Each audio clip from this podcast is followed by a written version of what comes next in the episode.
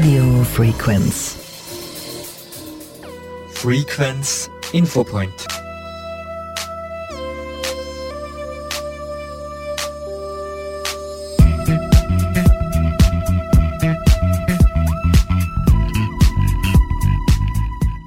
Liebe Hörerinnen und Hörer, ich begrüße Sie zum heutigen Infopoint.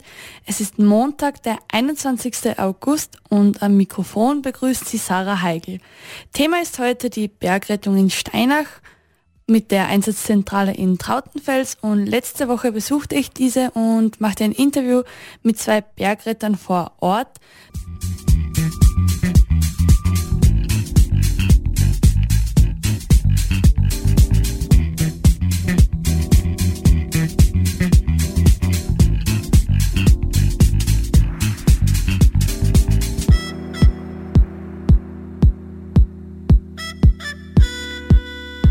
Dann starten wir auch gleich mit dem heutigen Infopoint. Die Bergrettung Steinach erzählt, was sich bei Ihnen alles so tut und was die Bergrettung genauer alles macht. So, liebe Hörerinnen und Hörer, ich befinde mich heute in der Bergrettungszentrale in Trautenfels von der Bergrettung Steinach und ich habe da zwei Gäste sitzen, sage ich mal. Ich würde ihn bitten, dass ihr zu Beginn kurz vorstellt, wer ihr seid. Ja, grüß dich, gefällt mir, dass du bei uns da bist. Mein Name ist, äh, ist Martin Rudolfer, bin Ortsstellenleiter für der Bergrettung Steinach, bin 44 Jahre, mache die Leitung der Ortsstelle jetzt das zweite Jahr und vorher habe ich es schon äh, zwei Jahre interimistisch geleitet. Ähm, ja, berufstätig, ich bin 20 Jahre Einkäufer im Industriewesen, habe eine kleine Familie mit einem zweijährigen Sohn und wohne in Donnerspruchwald. Ja, also. Ja, Christi, ich bin der Peter, ich bin der Einsatzleiter. Ich bin äh, circa seit 32 Jahren schon bei der Bergrettung. Bin dabei 10 Jahre Einsatzleiter, Stellvertreter äh, gewesen und jetzt mittlerweile schon 6 Jahre der Einsatzleiter. Bin auch beim Alpenverein äh, bergsteigerisch engagiert bin verheiratet, habe einen Burm mit 26 Jahren und beruflich bin ich gelernter Installateur, habe mich noch insofern weitergebildet, habe die Konzessionsprüfungen gemacht und bin aber noch in Summe schon seit 28 Jahren beim Landesenergieversorger tätig, von der beruflichen Seite her. Und wir sitzen hier, sag in eurem relativ neuen Vereinsheim, nenne ich es einmal. Und das habt ihr eigentlich auch vor kurzem erst gebaut und da war es sagen wir, alle sehr tatkräftig aus eigener Hand. Wolltest du da vielleicht kurz was darüber erzählen, wie das finanziert wurde und wie der Prozess war? Ja, der Prozess, der Prozess ist schon, geht schon etliche Jahre in die Vergangenheit zurück. Ähm, die Bergrettung Steinach, zumindest, meine, zumindest auch meine Vorgänger als Ortsstellenleiter, die waren halt schon immer auf der Suche nach einer ähm, entsprechenden Lokalität, wo wir mit unserem Equipment äh, und allen rundherum Platz haben. Natürlich hat sich das aus der, aus ja, aus der Geschichte kurz ein bisschen so ergeben, dass wir immer so in, in kleine Kammerle herumgeschoben worden sind in der, in der Gemeinde Steinach. Das, was, die was uns zwar immer super entgegengekommen sind, aber der Platz ist einfach zu, zu klein gewesen. Also das hat angefangen am Bahnhof unten in einem kleinen Kammerl, dann ist es einmal aufgegangen in die, in die alte Feuerwehr, dann sind wir, zu guter Letzt waren wir bei der Rettung in Steinach heraus und da haben wir uns natürlich auch einen Schulungsraum mit dem Roten Kreuz teilt. Wir haben uns ja den Keller auch geteilt und da war halt ein Lager für uns da mit 12 Quadratmeter und das war halt nicht groß und für, vor allem auch äh, nach und vor den Einsätzen immer ein Handicap. Wir haben keinen Platz, wir haben keinen Trockenraum und mein Vorgänger der Bernhard Dankelmeier, der hat sich dann da wirklich eingesetzt und hat da mit dem Bürgermeister aus der Gemeinde Steinach-Bürg, mit dem Roland Raninger, da wirklich äh, einen super Vorschlag gebracht, dass wir den alten SV Grimming Sportplatz, das Heim quasi umbauen könnten. So, und der Umbau, das ist natürlich richtig viel gewesen. Wir haben uns das in ein Projektteam quasi aufgegliedert aber da möchte ich jetzt ganz kurz das Wort an den Peter übergeben, weil das was, ja, der war mein Bauherr damals und Bauleiter der interne, weil er einfach privat so eine Erfahrung hat. Ja, Martin, danke, dass du da jetzt das Wort erteilst. Äh, es ist natürlich wahrscheinlich die Sendezeit äh, für sowas äh, leider Gottes zu kurz, gell? aber wie du schon einführend gesagt hast, der Bernd hat da uns wirklich die Rutschen gelegt. Der ist der Vater ja. Äh, von den Ganzen, müssen wir ihm heute noch dankbar sein. Äh, dass er das so in die Wege geleitet hat. Ja, wir haben angefangen, wie man beim, selber beim Heiselbahn halt einfach tut. Man, hat einmal, äh, man kennt viele Leute, Gott sei Dank, und man hat halt den einen äh, um eine Kostenschätzung gefragt und den anderen um eine Kostenschätzung gefragt.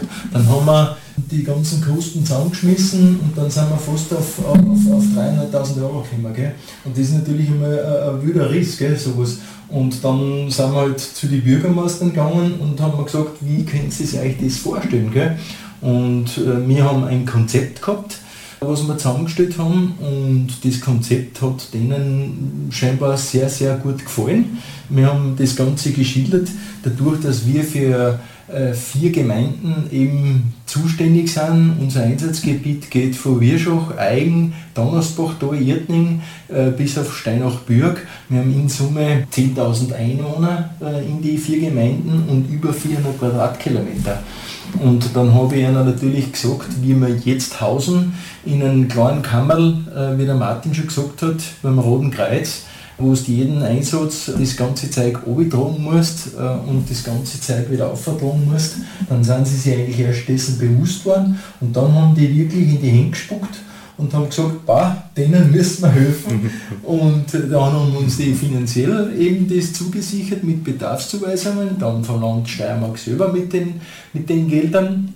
Und dann ist halt für uns halt noch eine beträchtliche, äh, beträchtliche Summe überblieben. Aber dadurch, äh, Dank jetzt nochmal an die ganzen Einheimischen, äh, Irtninger, Donnersbacher, Eigner, Steinacher und Wirschacher, die uns da wirklich finanziell so unterstützt haben. Ein großes Danke nochmal an die. Und von die von den Arbeitszeiten her, ich habe noch ein paar in Summe 3800 Stunden, ich habe aufgehört zum, äh, zum Schreiben, Nein, aufgehört habe ich nicht zum Schreiben, aber das habe ich jetzt noch im Kopf. Also es sind so Kleinigkeiten noch wie Zaun müssen wir noch fertigstellen, aber im Großen und Ganzen sind wir wirklich fertig geworden mit dem Ganzen. Also Hut ab für alle, es können Sie jetzt sehen, wir sind eine wirklich sehr schöne Einsatzstelle, wo man denke jetzt auch wirklich gut von dort aus agieren kann, würde ich jetzt mal sagen. Und wie kann man sich jetzt vorstellen, wie der Verein so funktioniert? Die Feuerwehr zum Beispiel kennt man ja, da weiß man, man ruft halt an und dann wird das halt an die entsprechende Feuerwehr weitergeleitet und dann wird mehr oder weniger ausgerückt.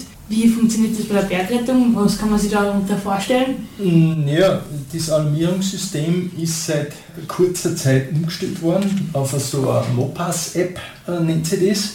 Äh, wir werden über Smartphone äh, oder sagen wir so, über dieses App werden wir informiert, das heißt die Einsatzleiter.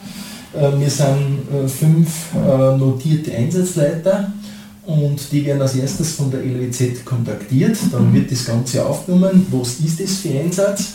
Weil es gibt ja die verschiedensten Einsätze, das geht von der HS-Bereitschaft äh, bis zur Assistenz äh, für den C14, bis zur Suchaktion von vermissten Personen Sommer und Winter, äh, dann ein Lawineneinsatz, dann ein Forstunfall, Paragleitbaumbergung bis hin zu einer Seilbahn-Evakuierung oder zu einer Felsbergung. Also da haben wir die verschiedenen ähm, Stichwörter, Alarmstichwörter und wenn das mit der EWZ praktisch noch klar deklariert ist, was das für Einsatz ist, äh, dann geht erst die Alarmierung über das äh, App an die ganze Einsatzmannschaft raus. Und wie viele Mitglieder sind immer circa im Einsatz bei einem Einsatz? Wie viele sind da circa dabei? Ja, da muss ich jetzt ein bisschen weiter ausholen. Grundsätzlich, wir sind aktuell äh, 62 Mitglieder. Davon sind wir 47 aktive Bergretter und, und, und Innen Sieben davon sind in der Ausbildung aktuell, aber die sind bei alle Einsätze und, und Aufträge, die was die Bergrettung kriegt, schon mit dabei. Bei Einsätzen selbst, das ist immer natürlich auch äh, wochentagsabhängig bzw. jahreszeitabhängig, natürlich in der Ferienzeit, der man so immer auch etwas schwer viele Leute unter der Woche zum Zusammenkriegen. Es ist natürlich verständlich, weil die fahren auch alle mal auf Urlaub aber wir sind schon bei einsetzen, sage ich mal, von, von Montag bis Freitag, ich sage 10 bis 15 Leute sind wir immer. Ja. Die bringen wir alle zusammen. Ist natürlich wichtig, weil wir mit weniger einfach einen Einsatz gar nicht mehr so auf den Boden bringen und im Fall der Fälle sogar auf andere Ortstellen bzw. Nachbarortstellen dann zugreifen müssen. Und wie schnell funktioniert das, bis ihr dann circa an der Einsatzstelle seid? So im Schnitt, man sicher hängt davon ab, wo es ist und so. Aber ich meine, wie kann man sich das vorstellen? Naja, dadurch, dass, dass wir ein sehr, sehr großes Einsatzgebiet haben, ist eben da relativ zentral unsere neue Einsatzzentrale. Und du musst rechnen, du fährst einmal rein mit dem Auto eine halbe Stunde in die Riesenalm rein, du fährst eine halbe Stunde in die Planeralm. Also wir brauchen fast überall mindestens eine Anfahrtszeit eine halbe Stunde. Wenn du jetzt da rechnest, bis das wir organisiert sind, bis das wir da sind, das dauert einmal eine Viertelstunde, 20 Minuten. Also ich würde sagen, ein schneller, also wenn wir wirklich schnell sind, sind wir frühestens eine Dreiviertelstunde äh, bis eine Stunde beim Einsatzort. Von dem kann man mal so ausgehen. Aber wir sind bodengebunden und du brauchst eben die Fahrzeuge. Wir fahren meistens äh, in, äh, geschattelt werden wir sehr häufig von den Feuerwehren und das ist dann auch dementsprechend, wenn du heute in Wörschachwald was hat, dann fährt halt die Wörschachwalder Feuerwehr, wenn du in Wörschach was hast, äh, fahren die Wirschacher und wenn du die Eigen hast, halt die Eigen. Und wir haben 13 Feuerwehren in unserem Einsatzgebiet. Also das kommt auch ganz davon, wie die sind. Die sind auch sehr, also sehr bemüht auch, helfen uns da natürlich sehr gut mit. Aber, aber zurück zu deiner Frage, circa eine Dreiviertelstunde, Stunde brauchen wir, bis das dort sind. Und also jetzt eben so ein großes Einsatzgebiet habt, wie wird denn das circa festgelegt, wie viele Gemeinden so eine Bergrettung, sage ich mal, aufpassen muss auf die? Gut, das ist, das ist jetzt eine ganz eine, schwere Frage, weil ich glaube, dass das auch alt überlieferte äh, sage ich mal, Grenzen sind, wo, wo früher schon einfach die Gemeinden zusammengeklickt worden sind, was geheißen hat, okay, dort haben wir Ortsstelle und die können die und die Gemeinden noch mitbetreuen quasi oder, oder ja, mitbetreuen stimmt schon. Ich glaube, so eine richtige Definition, wie viel an Grenz eine Ortsstelle jetzt bewältigen kann, gibt es nicht. Man muss sich natürlich da schon selber auch ein bisschen an den Nosen nehmen, weil zu groß ist auch nicht gut. Es soll schon einen Sinn machen. Ja, sicher, weil zum Beispiel, was nicht, auf Balausee hätte es ein wenig Torwart rein. Das war natürlich, das war komplett aus der Welt, obwohl wir kehren ja bergrettungstechnisch mit der von der Organisation her mit dem Gebiet Salzkammer gut zusammen. Da sind, das ist das aus Seerland, die Bergrettung, Bad Mitterndorf, Taublitz und Steinacher. Und das ist auch, dass wir dort mithelfen. Ja, also wenn es zum Beispiel da einen Gebietsalarm im Ausseerland gibt, sind die Steinacher schon wieder mit dabei. Ja. Also wie gesagt, wenn man allein da drin auch arbeiten müssen, das war eigentlich zu viel für uns. Äh, ergänzend muss man nur sagen, es ist natürlich auch mit den Gebietskenntnissen hat das sehr stark zu tun. Gell? Weil ich bin selber Wörschacher, ich kenne mich in Wörschach wirklich sehr, sehr gut aus. Gell? Aber natürlich, wenn ich jetzt äh, in der See zu einem Einsatz äh, komme, ich bin zwar viel unterwegs, aber in jedem Graben, jeden Grasknittel kennst du auch nicht. Und darum muss man auch sagen, es sind eben die, die vielen Ortschaften, wo es dann einfach ihre Gebiete haben. Das hat schon mit der, mit der Erkenntnis, äh, mit den Gegebenheiten viel zu tun. Gell? ja. Weil ich denke mal, in der äh, Zentrale werden sie jetzt auch viel sammeln, eben für die genannten Gemeinden, die was sie dann entsprechend auskennen. Genau, genau, genau. Und wir werden natürlich auch, äh, wir grenzen an die Lierzner und da haben wir auch so Grenzeinsätze.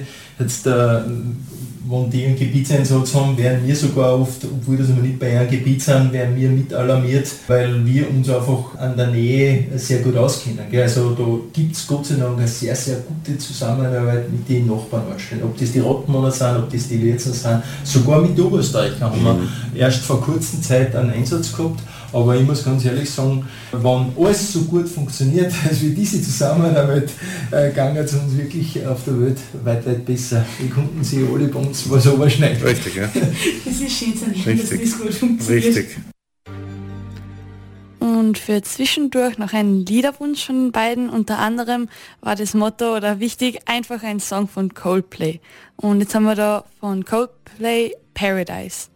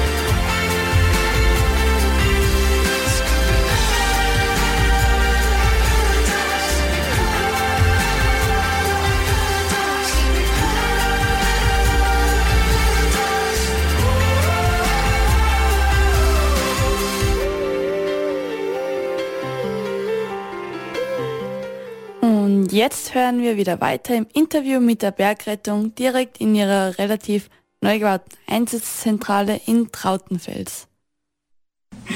Und dann zu was ganz anderem, ich habe es ja schon erwähnt, Ortsstellenleiter, Einsatzleiter, da gibt es ja schätze mal verschiedene Ausbildungen.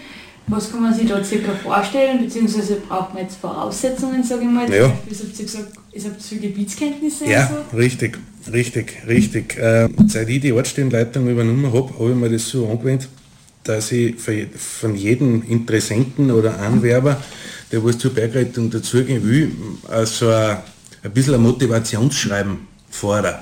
Ja.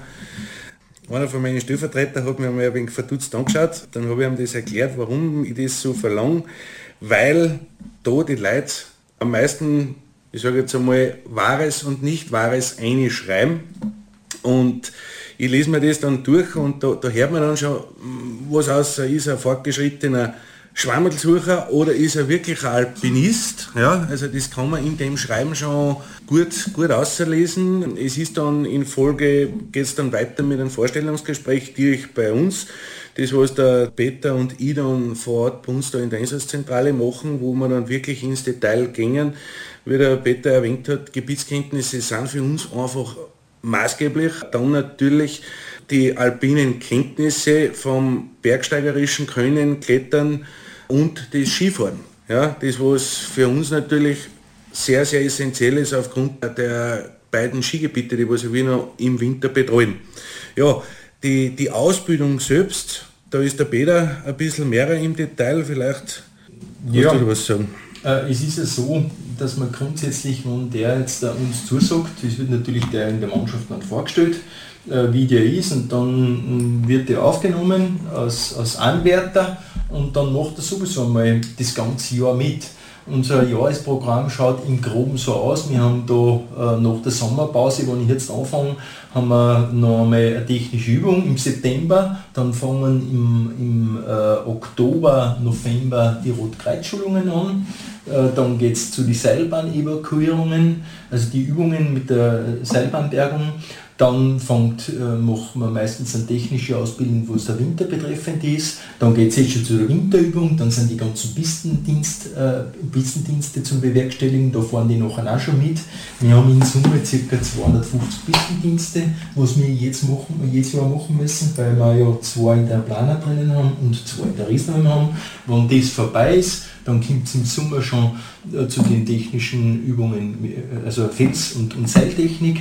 Und dann geht es schon zur, äh, zur Sommerübung und zur Gebietsübung. Entweder einmal eine Sommergebietsübung oder sonst einmal eine Wintergebietsübung. So schaut es einmal im, im, im, in der Ortsstelle aus.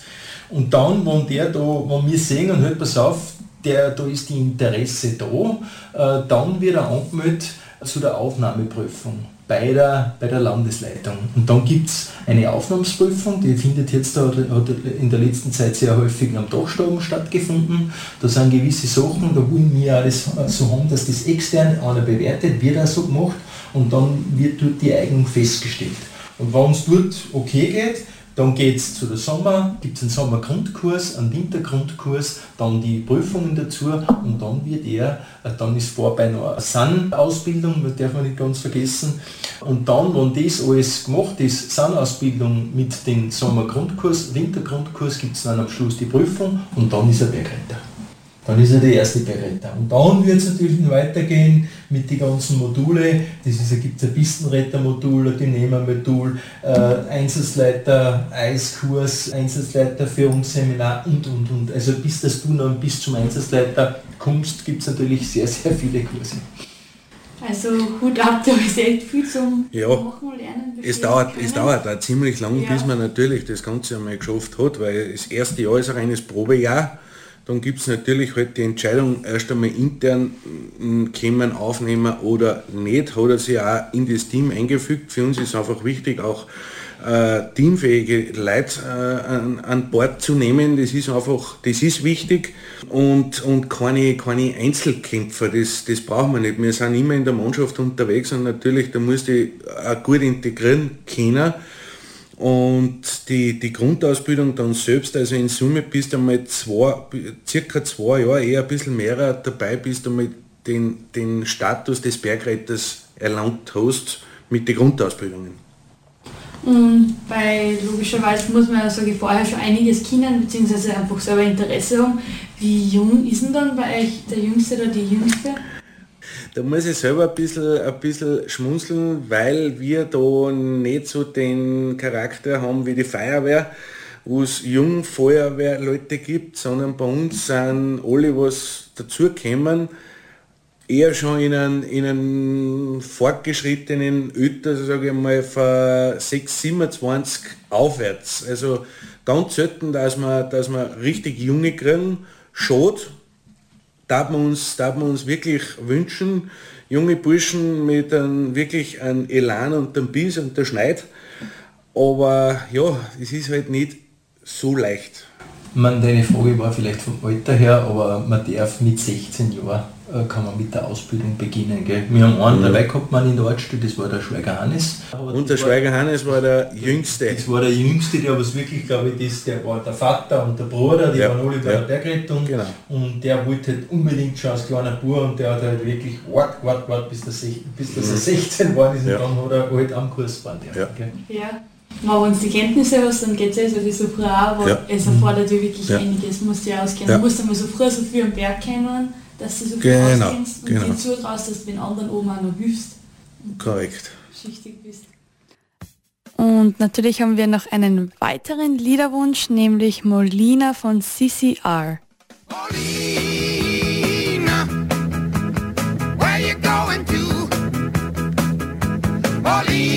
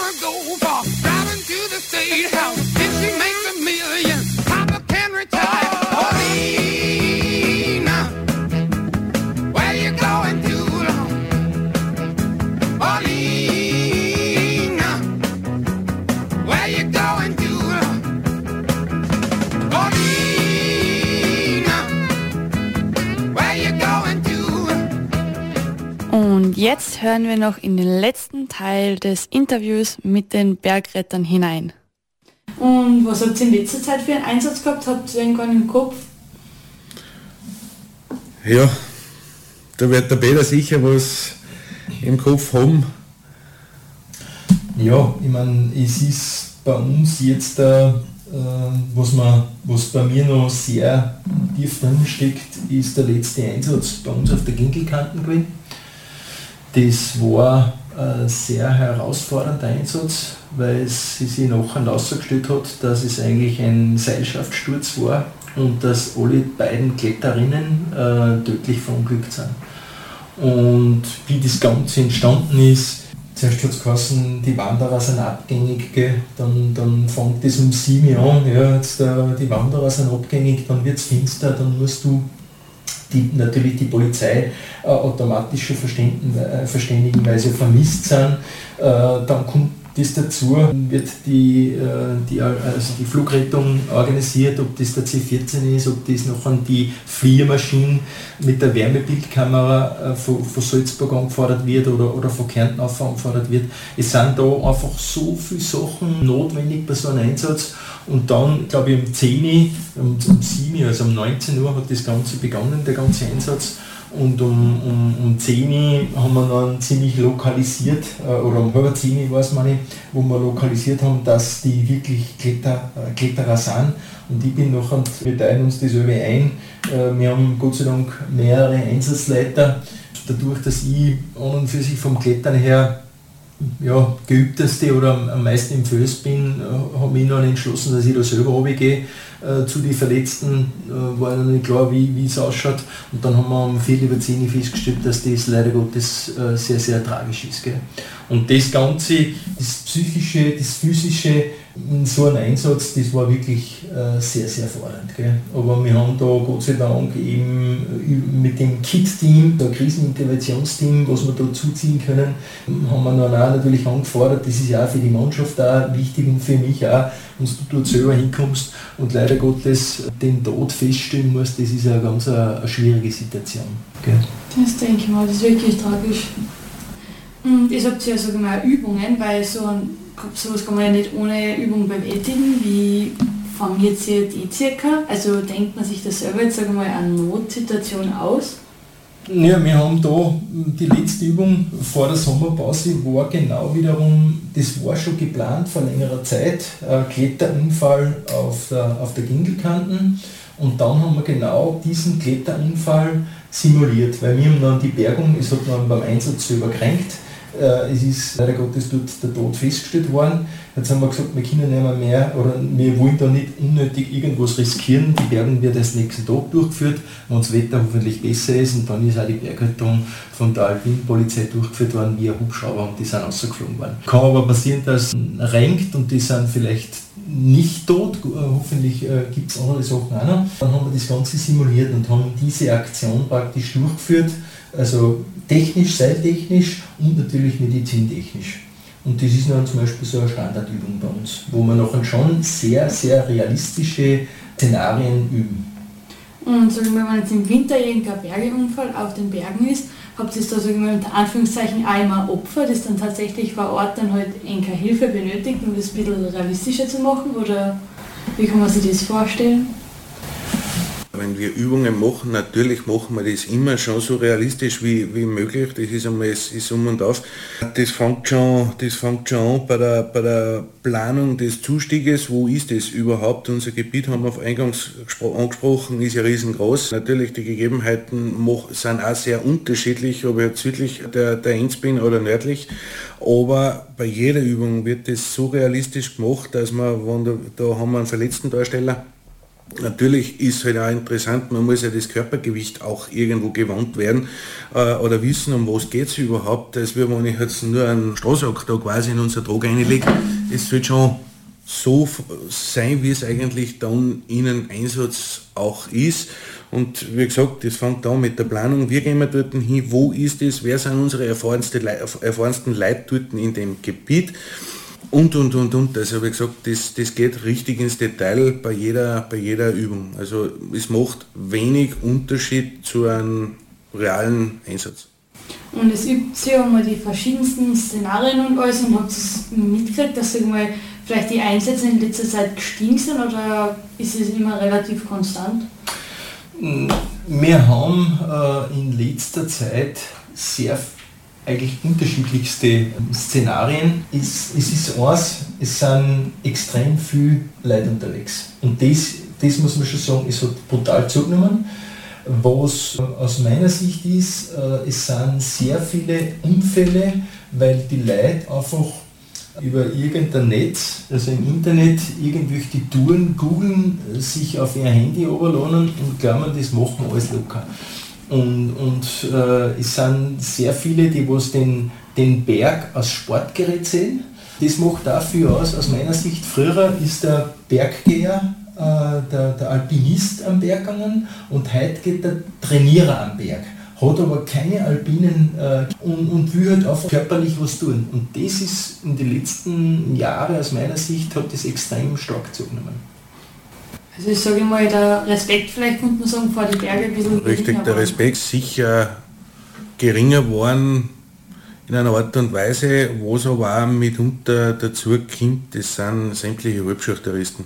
Das haben wir im Sommer und im Winter Wir haben da äh, Einsätze gehabt, wo wir im März in Donnerspruch Jugendliche ausfliegen haben müssen, die was einfach nur eine Wanderung gemacht hätten.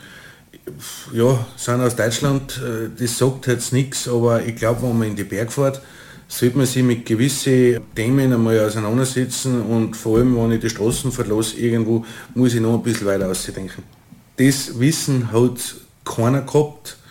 Die waren froh, dass wir gekommen sind, dass wir es runtergeflogen haben. Die waren massivst unterkühlt. Das war wirklich schon grenzwertig.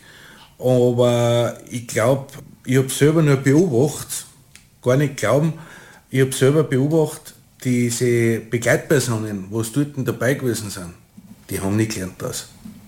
Die haben, das war, ja, die sind gerettet worden, die sind obergebracht worden, die Jugendlichen, es hat sich keiner weh da und das war's. Und das ärgert mich innerlich natürlich, ja, aber gut. Also Mit denen kann ich leider erzählen. Es ist auch, es gibt da, ich glaube A1 hat jetzt diese Werbung ausgenommen, es hat einmal so eine 1-Werbung gegeben, äh, wo man gesehen hat, äh, dass äh, einer im Bergnot war, dann hat er mit seinem A1-Handy die Notruf gesetzt und dann ist eine fesche Flugretterin gekommen und hat den gerettet. Und das glaube ich ist wirklich, das ist ja so irgendwo eine coole Werbung gewesen, weil so sind die Leute wirklich. Die glauben, du kannst das überall bei jedem Wetter retten. Und das ist aber ein, ein Irrglaube. Also das ist, leider Gottes täuscht man sich da wirklich sehr, weil wenn halt eine Lawinengefahr da ist oder es renkt aus Kübeln raus, da kann auch die Bergrettung nichts machen, weil dann der Schutz ist, ist an erster Stelle. Ich muss schauen, dass meine Männer sich nicht irgendwo wedern oder sogar beim Einsatz verunglücken. Gell? Und das wissen die, äh, können sich oft teilweise die Leute gar nicht vorstellen. Gell? Ich glaube, das ist auch oft dass so ein halt oder Egoismus ist, dass man gar nicht daran denkt, dass dann sich wer andere in Gefahr begibt, weil ich naiv war bin. Man, die Rücksichtslosigkeit hat man jetzt erst gesehen beim letzten Eis, oder beim vorletzten Einsatz war das, äh, da ist eine Alarmierung ausgegangen, das war für uns nur eine HS-Bereitschaft. Äh, dann Hubschrauber, wir, wir gingen in Bereitschaft, wenn zum Beispiel das Wetter dementsprechend schlecht ist, es ist bockig, der kann die Bergung nicht durchführen, äh, hilft der ganze Hubschrauber nicht, dann werden wir zugeschattelt, bis das so, long, so weit dass der Hubschrauber fliegen kann und dann muss trotzdem diese Bergung terrestrisch durchgeführt werden, also bogengebunden. Und in dem Fall ist es zum Fliegen gegangen, also wir waren herunten, wir waren da Hilfsbereitschaft sind gleich einmal 5, 6, 7 Leute benannt. Äh, die, die noch an Einsatz bereit sind, die sind sofort da. Und der ist, äh, wäre gerettet worden, dann ist der Hubschrauber zurückgeflogen und dann hat er gesagt, nein, er braucht keine Rettung nicht. Das ist die, diese Rücksichtslosigkeit, das ist denen wurscht. Gell? Da wird der Hubschrauber wird von anderen Einsatz, war ein Traumwetter, wird abgezogen, der hätte irgendeinen anderen Transport gehabt, weil er medizinischer Notfall ist und dann sagt er, nein, mir geht es wieder besser, ich brauche gar nicht. Also man sieht, was da alles, wie du es du vorher gerade gesagt hast, die Rücksichtslosigkeit, die nimmt da am Berg stark, stark zu. Das ist echt der Wahnsinn. Also, das ja. finde ich arg. Aber kommen wir mal weg von den Einsätzen. Wir haben jetzt meistens die ganze Zeit von Männern und Burschen was gesprochen. Habt ihr auch ein paar Damen dabei bei Eng? Ja, natürlich. natürlich, natürlich, natürlich. Wir haben, wir haben zwei Bergretterinnen äh, dabei. Eine, die was schon sage ich mal, einige Jahre bei uns ist und, und äh, vollwertig ausgebildet ist, hat sie aber natürlich bisschen zurückgezogen. Die hat auch zwei Kinder und natürlich Familie kommt bei uns auch als an erster Stelle, das ist einmal das Wichtigste. Hilft uns natürlich aber im, beim Winterdienst, beim Pistendienst äh, eifrig mit und im Sommer, wo es geht, und im Februar habe ich, hab ich eine weitere Dame aufnehmen dürfen bei uns in der Ortsstelle, was mich irrsinnig gefreut, sehr engagiert und wohl einen richtigen Biss einfach dahinter. Ja. Und natürlich freut uns, wenn wir mehrere hätten, keine Frage. Und dann noch als abschließende Worte habt ihr vielleicht ein paar Sicherheitstipps, wie man vermeidet, dass man eng antrifft am Berg. Ja, im Endeffekt, wie es überall ist, du musst dich einfach gut informieren, was du tust. Die Planung, äh, die Planung und die Ausrüstung ist für mich das Wichtigste. Das kann man den Leuten, äh, würde ich den Leuten mitgeben. Wenn sie, am, wenn sie am Berg gehen, sollen sie sich überlegen, wo gehen sie hin. Dann sollen sie es auch irgendjemandem sagen, wo sie hingehen. Das ist auch ein wichtiger Punkt. Und vor allem muss man auch rechnen, es kann mehr Wetterumschwung kommen, ist schon jedem passiert. Auch an erfahrenen, den erfahrensten Berggeher, Bergsteiger, das passiert eine gute Ausrüstung. Und dann, wenn du eine gute Ausrüstung hast, eine gute, eine gute Tourplan und du hast vorher noch gesagt, wo du hingehst. Also dann hast du gute Chancen, dass wir den retten können. Gell? Aber alles kann man eben leider Gottes nicht ausgrenzen. Dann bedanke ich mich recht herzlich für euch, dass ihr euch Zeit genommen habt. Ja, wir sagen auch recht herzlichen Dank. Ist einmal eine neue Erfahrung für uns auch. Ja, gefreut uns. Ja. Es hat den Eindruck gehabt, wie wenn du selber ein bisschen gern interessiert warst oder interessiert wärst, vielleicht zu uns dazugehen. Vielleicht überlegst du das. Aber ich muss noch ein bisschen Schleichwerbung jetzt reinbringen. Voriges Jahr haben wir die große Eröffnung bei uns da der Einsatzzentrale und natürlich haben uns die Leute da schon ein wenig gehabt, ja, macht's wieder mal was. Ja, natürlich überlegt man. Man hat ja dann wieder fast ein Jahr Zeit zum Überlegen und nein, da haben wir schon Ende des Jahres, letzte, letzten Jahres haben wir schon gewusst, wir machen wieder was und heuer haben wir erstmalig das ja, Einsatzzentralenfest bei uns da gemacht. Das ist richtig gut angelaufen. Wir möchten das im nächsten Jahr auch wieder machen. Das als, als Traditionsfest hoffentlich in die nächsten Jahre weiter durchziehen und das wird immer am 1. Juli-Wochenende stattfinden, am Samstag. Und da möchte ich heute schon, ja, alle Leute einladen, die irgendwo das hören, heute. Und nächstes Jahr vielleicht bei uns vorbeikommen, mit unser Bier trinken und da gar nicht haben. Also Pflichttermin zu notieren, 1. Juli-Wochenende 2024 ist zu merken. Danke. Danke. Das war's dann mit dem heutigen Infopoint über die Bergrettung mit der Einsatzzentrale in Brautenfels und zum Abschluss noch der Song Viva la Vida von Coldplay.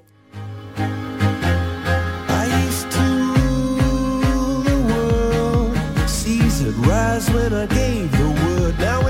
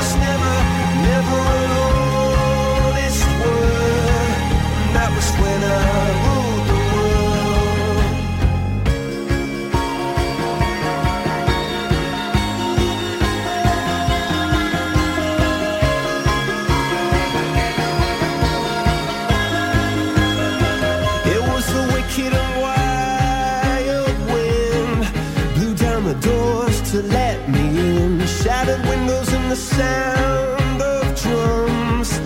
People couldn't believe what I'd become. Rebel